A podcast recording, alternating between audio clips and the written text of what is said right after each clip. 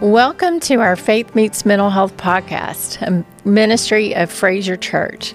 This week we will hear from Loresa Stansell of Stansell Counseling and Consulting in Florence, Alabama, who recently presented at Frazer's May 6 Mental Health Summit about the intersection of faith and mental health. Loresa holds a Master of Arts degree in mental health counseling with an emphasis on community based counseling from the University of North Alabama. She is a licensed professional counselor in the state of Alabama and also a national certified counselor. Good morning.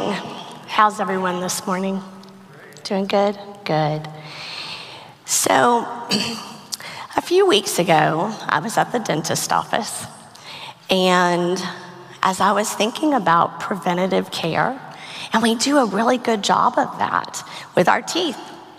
We get them cleaned, we floss, we brush. And I started thinking about mental health. And I thought, what would that be like if we were preventative? All the junk that gets in our head, in our minds. Could you imagine if we stopped brushing our teeth and stopped flossing and didn't ever go for pre- preventative care? Gross, right? So I'm going to say if we use dental floss, maybe we should use mental floss. So that's what we're going to do today. So I want everyone to do this. Put your hands up. Yep. This is your floss. Bring your arms down. Do like this. There you go. You guys look amazing. We are flossing out all of the misconceptions that get in our mind. I'm going to tell you about Kelly. So early in my practice, a young lady came to see me, and her name is not really Kelly. I changed it. But she was a 30 year old mom of two who was also um, a person of faith.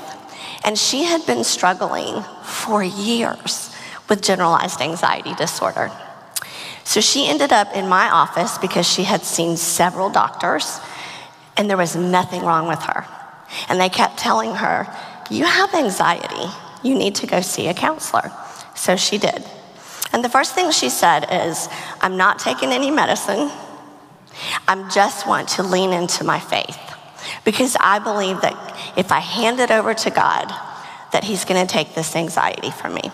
Now, I believe we should all respect people and their faith, right? So I said, okay.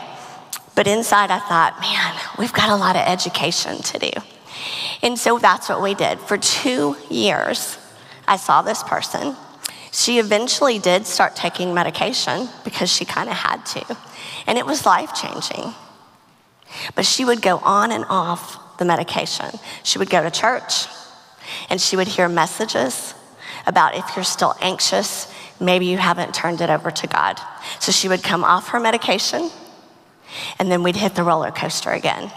Two years later, she finally decided I'm not coming off my medication and I may be changing churches. Um, and so, what I want to talk about today is Kelly is, she's one of hundreds of thousands of people at this intersection of where faith meets mental health. And when it's viewed as a choice, like either I have faith or I get mental health treatment, that's a place where condemnation and shame and dangerous behaviors develop. People can deny necessary treatment. And so I became really passionate. And so when Kim reached out to me and she was telling me about this, where faith meets mental health, I got fired up. I'm like, yes, that's definitely something I want to talk about. So, whoops, I'm trying to make sure this clicker is working. There we go. Today we're going to look at three questions and I think these three things, these two in particular, speaks to this secondary stigma that exists between faith and mental health. The first question is what is in our control and what is not? We're going to look at what is common versus uncommon. And then how can we ethically, morally, and spiritually respond to ease the tension and close the gap between faith and mental health? So, what is in our control and what is not? As humans, we have resisted what we do not understand for years. Everybody agree with that? We are uncomfortable with what we do not understand. And so I think that's still very true today with mental health. And if I asked any of you, um, if someone came to you and they were experiencing arrhythmia, would you say you need to take those beats into captivity? No one would say that. You would make sure they were plugged into a doctor, right? But it's almost like this question of control. There's this misconception that we can control all of our thoughts, everything that's in our head. And can we? That's what we're going to look at. I think if we say we can control everything that's in our minds, then that negates the fact that the brain is an organ, just like your kidneys, your heart. And when other organs in our body become damaged, what happens? We go to the doctor. We need care. When the brain is not working properly, for a myriad of reasons, you could have a traumatic brain injury.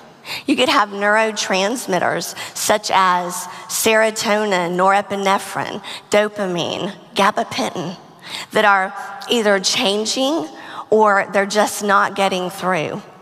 And when those things happen, we're going to see things materialize like major depressive disorder, generalized anxiety disorder, schizophrenia, Alzheimer's, right? We're to see it manifest. So I'm to introduce you to some images because for the first time in the last, I would say the last 20 years, maybe not even that long, 15 years, we can see inside of people's brains through brain imaging. The Mayo Clinic has done wonderful studies. Whoops.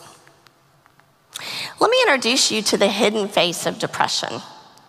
The Mayo Clinic did some studies, and what they found is they, they had a controlled group um, of people that were clinically depressed and uh, groups of people that were not depressed. So, on the right side of the screen, you are looking at a non depressed brain with lots of brain activity. Look at the clinically depressed brain. So, very little activity. So, when people are telling you, I don't have any motivation, I just want to sleep all the time, I'm not remembering things, I can't focus, I just feel sad. And what we want to say is, it's going to be okay. Because you know what? Look, this, I'm going to learn this. This is what we see. We see their faces, and sometimes they're even smiling. I've got some clients who can mask depression like just pros. But this is what we see, and this is what they feel. How amazing is that to put it in that perspective? Here's one for you. Look at Alzheimer's. So, on the left, this is the normal brain with normal brain activity. And on the right side, you can see the lights really starting to go out. How many in this room have aging parents that are experiencing dementia? Raise your hands. Okay, so you've seen this happen. But as a society, when we hear Alzheimer's or dementia, we readily accept that as a physical, tangible disorder, and we expect changes in behavior. Agreed? But yet we do not do the same when, when we hear words like anxiety or depression. This is super cool. So, this is anxiety. The University of Wisconsin Madison, um, several years back, did a um, brain scan study and they used a, con- a, controlled group that everyone that um, was on the controlled side had a diagnosis that met DSM criteria for generalized anxiety disorder. And so the others were people without any mental health disorders at all. And what they found is that in these people with generalized anxiety disorder, there were weaker connections between the structure of the brain that regulates emotion and the amygdala, which suggested that the panic button is stuck on due to lack of regulation. Wow. See, we can now see things we couldn't see, and we have this information. So maybe you're like me, and I was wondering, well, why in the world, if we have all this information, do we still have stigma? And I think it is because of this question what is in our control and what is not? We can control some thoughts. In fact, we can control a lot of thoughts. You guys agree with that? Yeah, we can. You know, in 2 Corinthians 10 5, um, we're told to take every thought captive and bring it into the obedience of Christ. And we should do that because we are able to do that at times. Philippians 4 8, Paul tells us, fix our thoughts on whatever is pure, whatever is holy, whatever is honorable, like a blonde skillet brownie with butter pecan ice cream. That was so good last night. So we had for dessert. It was wonderful. Um, and so, so then I think what happens is because we do have executive fun- functioning, we have intentional thoughts that we have control over. And so it makes this miry clay, even the lines are even more blurred. Because it's like, if I can control this, I should be able to control that. And that's literally the thinking. But here's what I would argue we have these things called sinful thoughts. And originally, I was going to say that was going to be War Eagle, but I decided not to do that. Anyway, I just said it, didn't I? Um, but we have sinful thoughts. We just went through tax season, and um, you know, we, oof, we pay a lot of taxes. And so, how easy would it be? You get this little thought, this little devil's right here, who's saying, "Well, you know, you, nobody's going to know. You don't really have to report that." Ooh. That's the thought we take into captivity and we bring it in, into the obedience of Christ because we know as Christ followers, we should have integrity. Thou shalt not lie. Do you remember that commandment? That's right. And so, scripture, in my opinion, um, is always good. It's always for our instruction. There's so much truth in it and encouragement. So today, we're going to be focusing on the, the, the truth and the encouragement. But I also want to highlight this area of stigma. And so there's a difference between what a sinful thought is, that's kind of this one time thought that we can bring into captivity, versus intrusive, unending, onslaughts of frightening thoughts. If you've ever worked or you know someone that struggles with obsessive compulsive disorder, and that disorder in and of itself can have um, obsessions of a religious bent.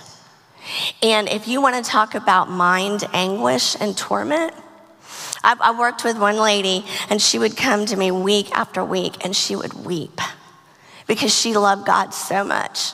And she would have these thoughts that would just flood her mind. And she would be cursing God in her head, and she didn't want to. And she didn't know how to make it stop, right? That's very different than should I cheat on my taxes? You guys following me with that? In fact, we were, my husband and I were a member of a church um, 15 years ago. And I was a mental health therapist at the time. I did not hear about this incident until afterwards. But there was a young man that joined our youth group, and he had just been released from a inpatient facility. And he started having hallucinations, visual, auditory, and he was being told things. Well, they interpreted that because they were of a spiritual nature that he needed to be prayed for. And he was not, they didn't contact anyone for help. They prayed over him, and we should pray. And you're going to hear me say that a lot today. But, but it stopped there. And this is a true story. The, the young man was sent home with his father that night, and the next morning, the father had to be rushed by ambulance and was in ICU for a week because he nearly beat him to death right? There are mental health conditions, some very serious, that we have to pay attention to. So, can we control our thoughts and mental functioning outside of mental illness? Yes. Yes, we can. And yes, we should. Can we control our physical health? Yeah. We can choose how we eat, we can exercise, and we should do those things. But if there's a physical condition, a health condition, we have to go to the doctor. So, another contributor that I think leads to this miry clay of faith and mental health is that both anxiety and depression are words that are they're commonly used. So they're prevalent but they're universally experienced by everyone. And they are both in scripture. So let's look at what that looks like this is our next question what is common versus what is uncommon I'm going to tell you this cute story. It has nothing to do with anxiety or depression, but we just finished up a small group, and there was a couple in our group, and we were talking about golf. I don't know how many in here play golf, but we were talking about golf. And this couple had this amazing experience. They got to go to the US Open. Now, her husband is an avid golfer, she is not. So they're at the US Open, and he has to go to the men's room, which, by the way, is way longer than the women's line. Love that about golf. And so he is away at the men's room. And um, while he's gone, she sees Stewart Cink. Well, so I don't know if, if you don't know who that is, he's a professional golfer, but he also is from our area where we live. She worked with his mom for years, and so she sees Stewart and she's like, oh, Stewart! She's waving her hand, she's hollering, she's saying, Stewart, I work with your mom. I'm from Florence. And so he finally comes over and they're chatting, and she's so excited. Her husband comes back from the bathroom. And she's thrilled to tell him about this experience. And his face starts to turn white. And he says, Dear God, please tell me you did not just do that. Very embarrassed. She did not understand what is common and what is not in that situation. Let me give you some prevalence. The National Institute of Mental Health in 2020 did a study and identified 26.1 million Americans in that year had at least one major depressive episode. The CDC, as of 2023, right before I did this talk, states that suicide is the lead, second leading, second leading cause of death in ages 10 to 14 year olds and 20 to 34 year olds. Let that sink in just for a minute. So, this intersection of faith and mental health is pivotal because not all of these people are landing in our offices. They're in our communities, they're in our families. And so it's so important um, that we address and figure out how to do what we need to do. Did you know that the Anxiety and Depression Association of America? Has identified 40 million adults in the US that meet criteria for some form of an anxiety disorder. It is the leading uh, mental health disorder in our country. So, we, we experience it universally, which makes it miry. Who in this room has ever, ever experienced anxiety? Raise your hand. Right? Who in this room has ever had a time in your life, could have been somebody broke your heart or your pet died, who has experienced the blues, being sad, right? All of us. It is universally experienced. And here's what we do when we have a universal understanding of something, we do this thing called projecting. And that means when someone tells us they're anxious, we think, oh, yeah, I remember what that was like. I remember when I felt anxious. Here's what you should do because we are experiencing and interpreting it through our lens, how we experienced depression or anxiety, right? You guys follow me with that? And so we might give them advice like, just pray about it. I'll be praying for you. Do a gratitude journal. Think about everything you have to be thankful for. And they might do all of those things. And what they still come back to is it's not working. Do you remember Kelly? You Remember this bouncing that she was doing between faith and mental health? Well, so in preparation of this, um, I decided that I was going to search scripture because what I hear often, and, and maybe it's because I'm in the Bible Belt and so are you. And so we, we encounter this intersection often. And I'll hear, well, you know, God says, don't be anxious. You know, with prayer and supplication, turn those things over. And it's true. And yes, we should. But let me show you some cool stuff. So here's depression that I found in scripture. And you can find it in many other places. But for the sake of time, um, I didn't include them all. But you can see David, you know, he, he is guilt ridden. And we all know he had some things to be guilty about, right? He's guilt ridden and he describes himself as downcast. Why are you so disturbed within me? You can look at Elijah. You remember Elijah, the story of Elijah? I mean, you know, I would probably be upset if I had to live his life too. But, you know, he, he wanted, you know, God just take my life. Jonah, Jonah had a really big chip on his shoulder. He was very angry at God. So much so, I, it's better for me to die than to live, right? We've all had times that we have felt undone and overwhelmed, right? That we, we might even say something like that. Let's look at anxiety in scripture. So, this comes out of Jesus' famous Sermon on the Mount. And I have heard so many fantastic sermons on um, anxiety that, that are beneficial, that we need to use and cling, cling onto, because they're good stuff. But what I want to look at is who is Jesus talking to? So we're starting at 19 through 21, and he says, Do not lay up treasure for yourself on earth where moth and rust destroy, or where thieves break in, but lay up your treasures in heaven. You know, um, rust can't destroy that. For where your treasure is, there your heart will be also. He goes on to say, No one can serve two masters, for either he will hate the one or love the other. You cannot serve both God and money. So, what's he talking about? You can't serve God and money. This is why, therefore, this is why I tell you do not be anxious about your life, what you're going to eat or drink. Isn't life more important than clothing or food? Like Jesus is going to take care of your needs. Let me give you a backdrop. Who's he talking to? I'll tell you who he's not talking to. He's not talking to a field full of mental health clinicians at a mental health summit who's, who's wanting to learn about mental health disorders. No, no, no.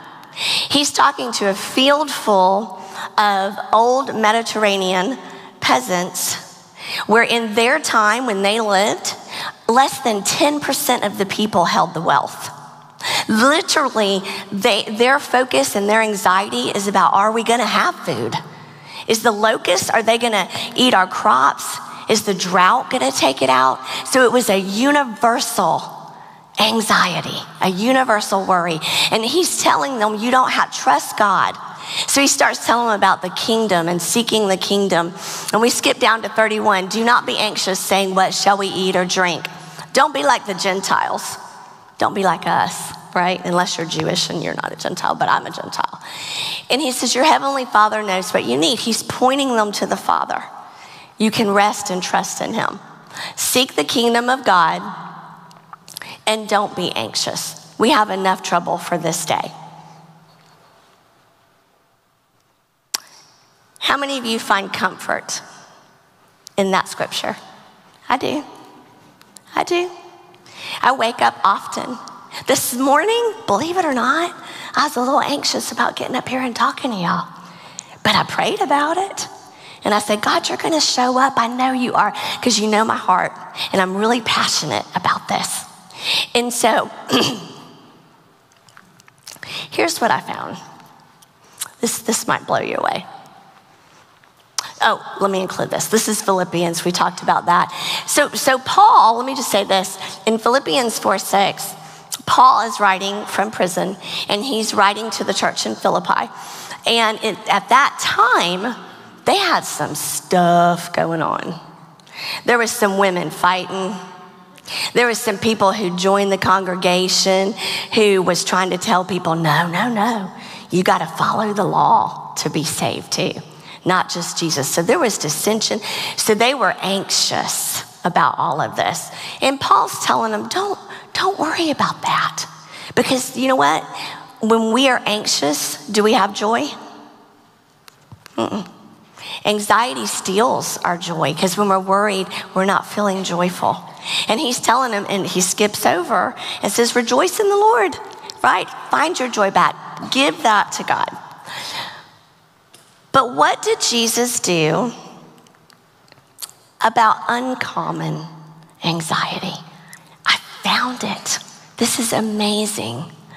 So, Jesus, this is in Matthew also, and I love Matthew because Matthew is so detailed in his writing. And Jesus had just started his ministry here. And he is going about healing in the synagogues. And so, Matthew, because he's so uh, detailed, writes in 24 what all Jesus is healing.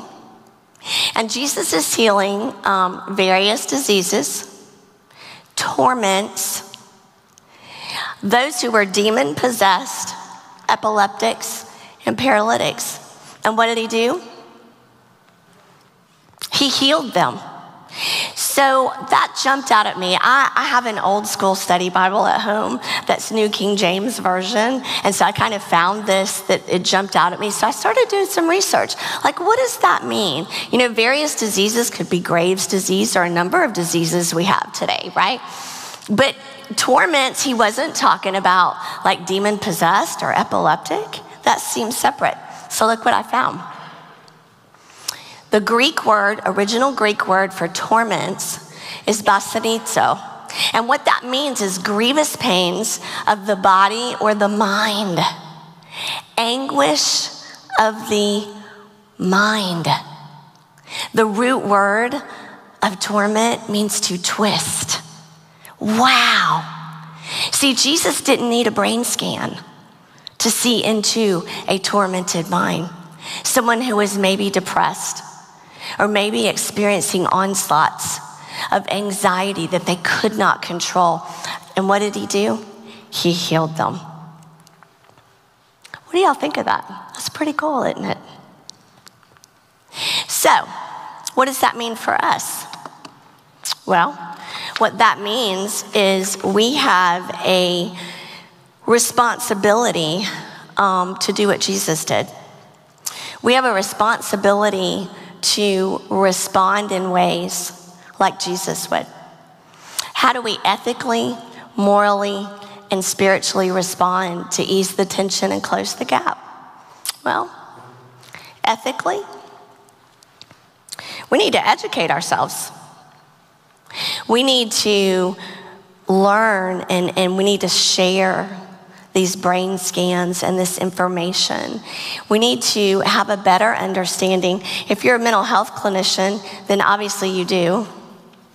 But if you are in a church or just a community or a family, you can find anything on the internet now. But there are sites you can go to, like NAMI, National Alliance of Mental Illness, or the National Institute for Mental Health and find valid, good information about what people are experiencing and maybe how to help them.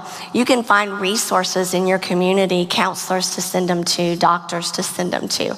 But ethically, we can't keep turning our back on it.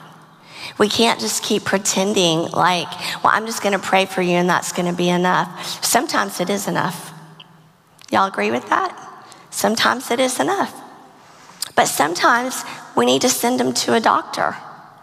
If, if anybody comes to you and they're having uh, diabetic issues, maybe their sugar's dropping or they've started to develop seizures, what are we going to do? What would you do? Anybody. And you don't even hesitate. You don't think twice about answering that. But if someone comes to you and they show up and, and, and they're saying, I just, I, keep praying, I keep asking God to take this from me, but I just can't, I feel like I'm gonna die. I feel like something's wrong and I keep feeling it over and over and over and, and it doesn't go away. What should you do?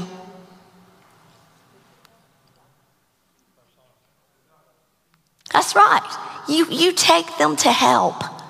You, you know, listen, in, in the, when Jesus was walking the earth, many, many, many people that he healed were healed because they were taken to him for healing, right? So as, as people, as humans,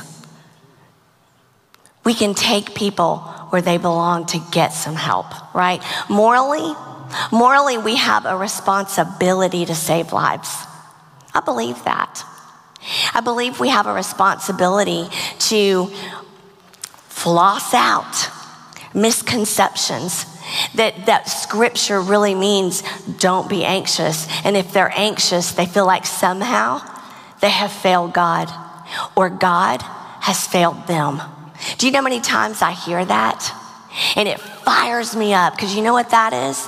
That is just pure condemnation from the enemy who doesn't want people to feel better or feel helped, who want them to find reasons that God has let them down. But it's, it's not coming from, because Jesus didn't say that um, if, you, if you have obsessive compulsive or major depressive disorder, just don't be anxious. That's not in scripture. He healed them. And that's so key. So, morally, you know, I would challenge everyone in this room if you attend church here, well, you're, you're pretty blessed. This is an amazing facility. I've been in awe ever since I've been here. If you have um, different churches or communities that you go back to, prospective churches, you know what? You need to talk to your pastor, talk to the elders, and say, Do we have a pathway set up? Do we have a place, a person that a, a kid or a young adult right, can go to if they're having depression that won't leave so that we can kind of help usher them. The way the way people took people who were hurting and sick to Jesus. 988 the national suicide hotline should be plastered everywhere. Access normalize mental health. You know I wasn't going to say this, but I'm going to. But there was a time in my life, and you're going to learn why later because you're stuck with me later this afternoon, too. But there was a time in my life I had so much anxiety. And I was like, you know, I really think I probably meet DSM criteria for a generalized anxiety disorder. So I went to the doctor. Aren't y'all proud of me? That's what I did. I went to the doctor. The doctor prescribed me Wellbutrin, and I broke out in hives all over my body, could not take Wellbutrin. And so the second um, stab was Zoloft, and same thing. and so I decided, okay, Lord, I guess I can't have that option, so I'll just figure it out and you're going to help me. And he did. But, you know, I just want you to know as a mental health therapist, we're all trying to figure out how to do this thing called life. And there is nobody above mental health issues, mental illness, physical illness. We're in it together. So we got to create togetherness. I really wanted to, um, I wanted to wear a cape up here.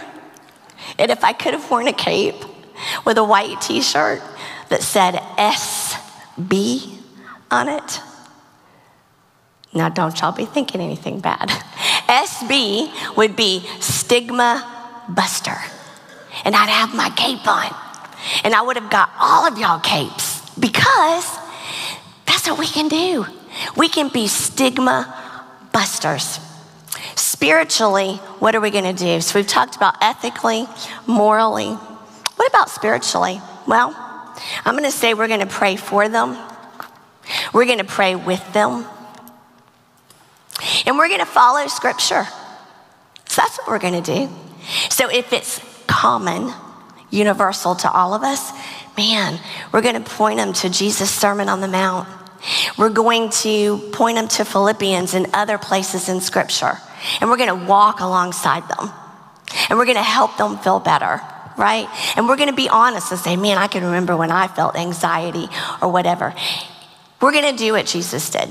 We're going to teach them to look up, turn it over, and follow the sun, S O N.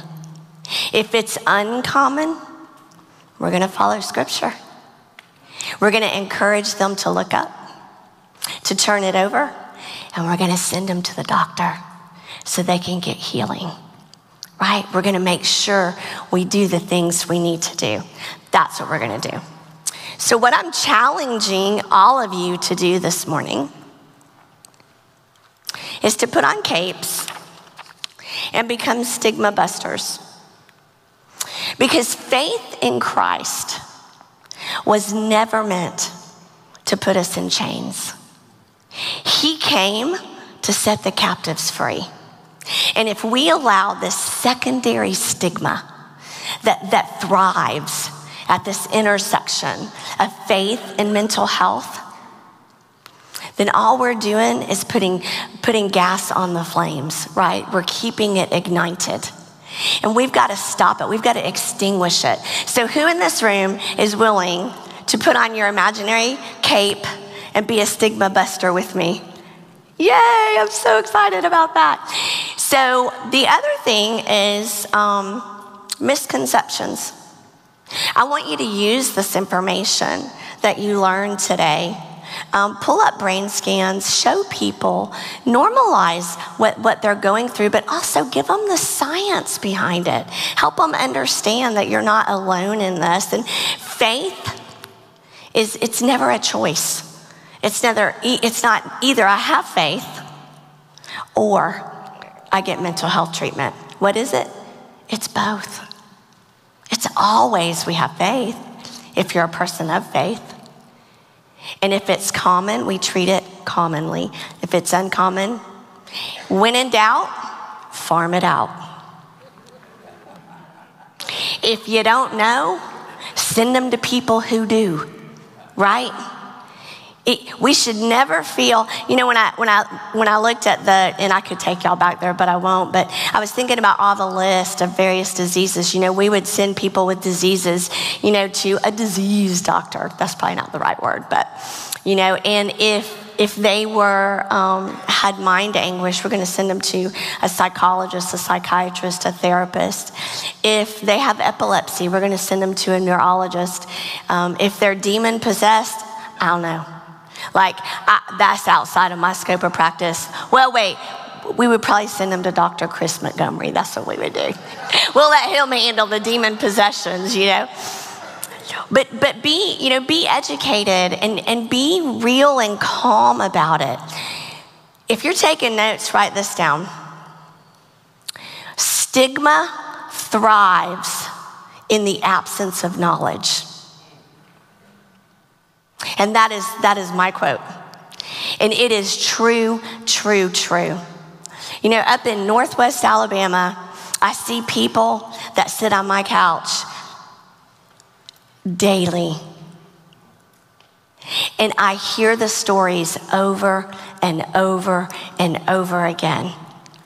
And I spend my time making sure that I equip them with knowledge, coping skills, if they're people of faith and, and, and, I, and I see this secondary stigma, I'm going to be a stigma buster.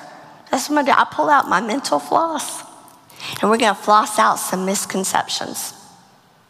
So, I think I'm finishing just a little bit early. Um, and so, uh, what I'd like to do is open it up. Um, here is my references for today.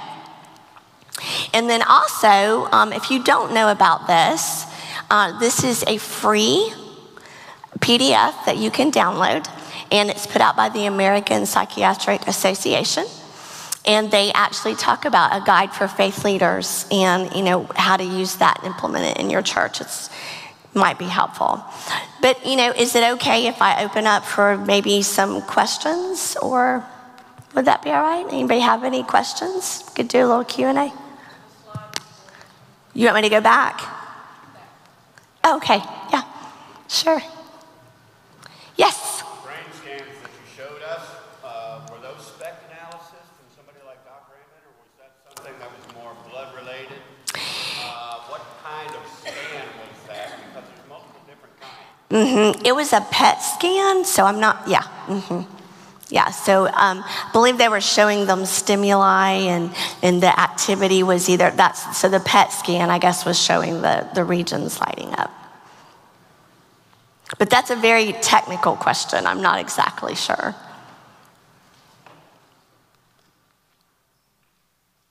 Yes.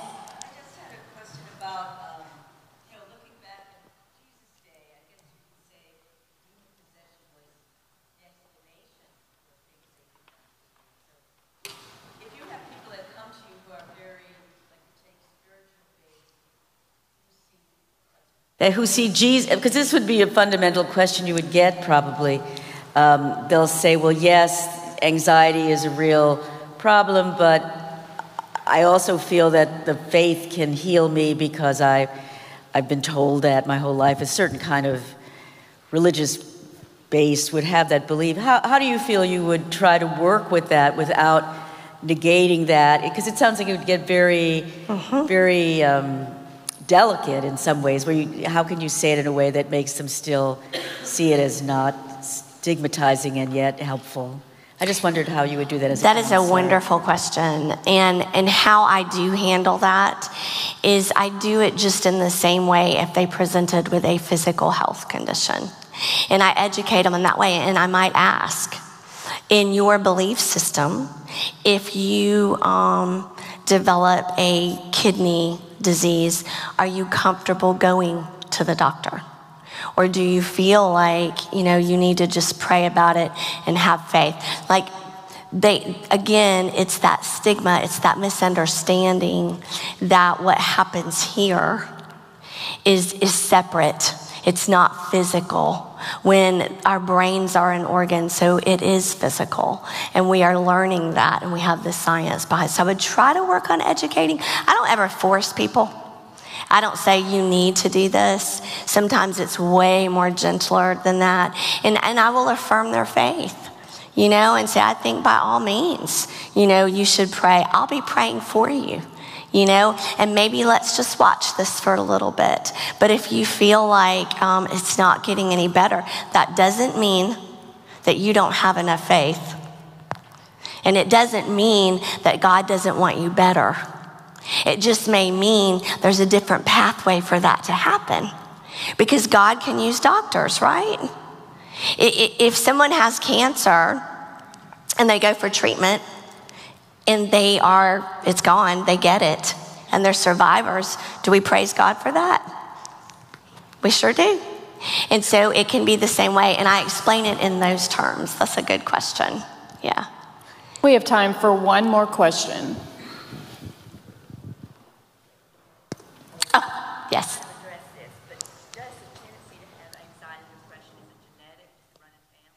It does. They do have, um, yes, they do have studies to show that there's genetic, you know. And so when you do a family history, it's not uncommon, you know, that, that there will be parents or grandparents and there's a family history of anxiety. So I want to just say this um, because I've always wanted to say this. So I'm going to ask all of you to raise your hands again. And we're going to be mental hygienists and we're going to floss out misconceptions when we go back to our communities, right? And I want you to imagine that you're putting on um, those capes and we're stigma busters, and we're going to floss out and get rid of misconceptions, and we're going to replace it with truth, encouragement, and hope. Can I get an amen? Yeah, I've always wanted to ask that question. Thank you all so much. You've been so attentive. Thanks again for listening. Don't forget to subscribe and give us a review wherever you get your podcast. And remember, you can view these episodes on our YouTube channel as well as youtube.com slash Frazer Church.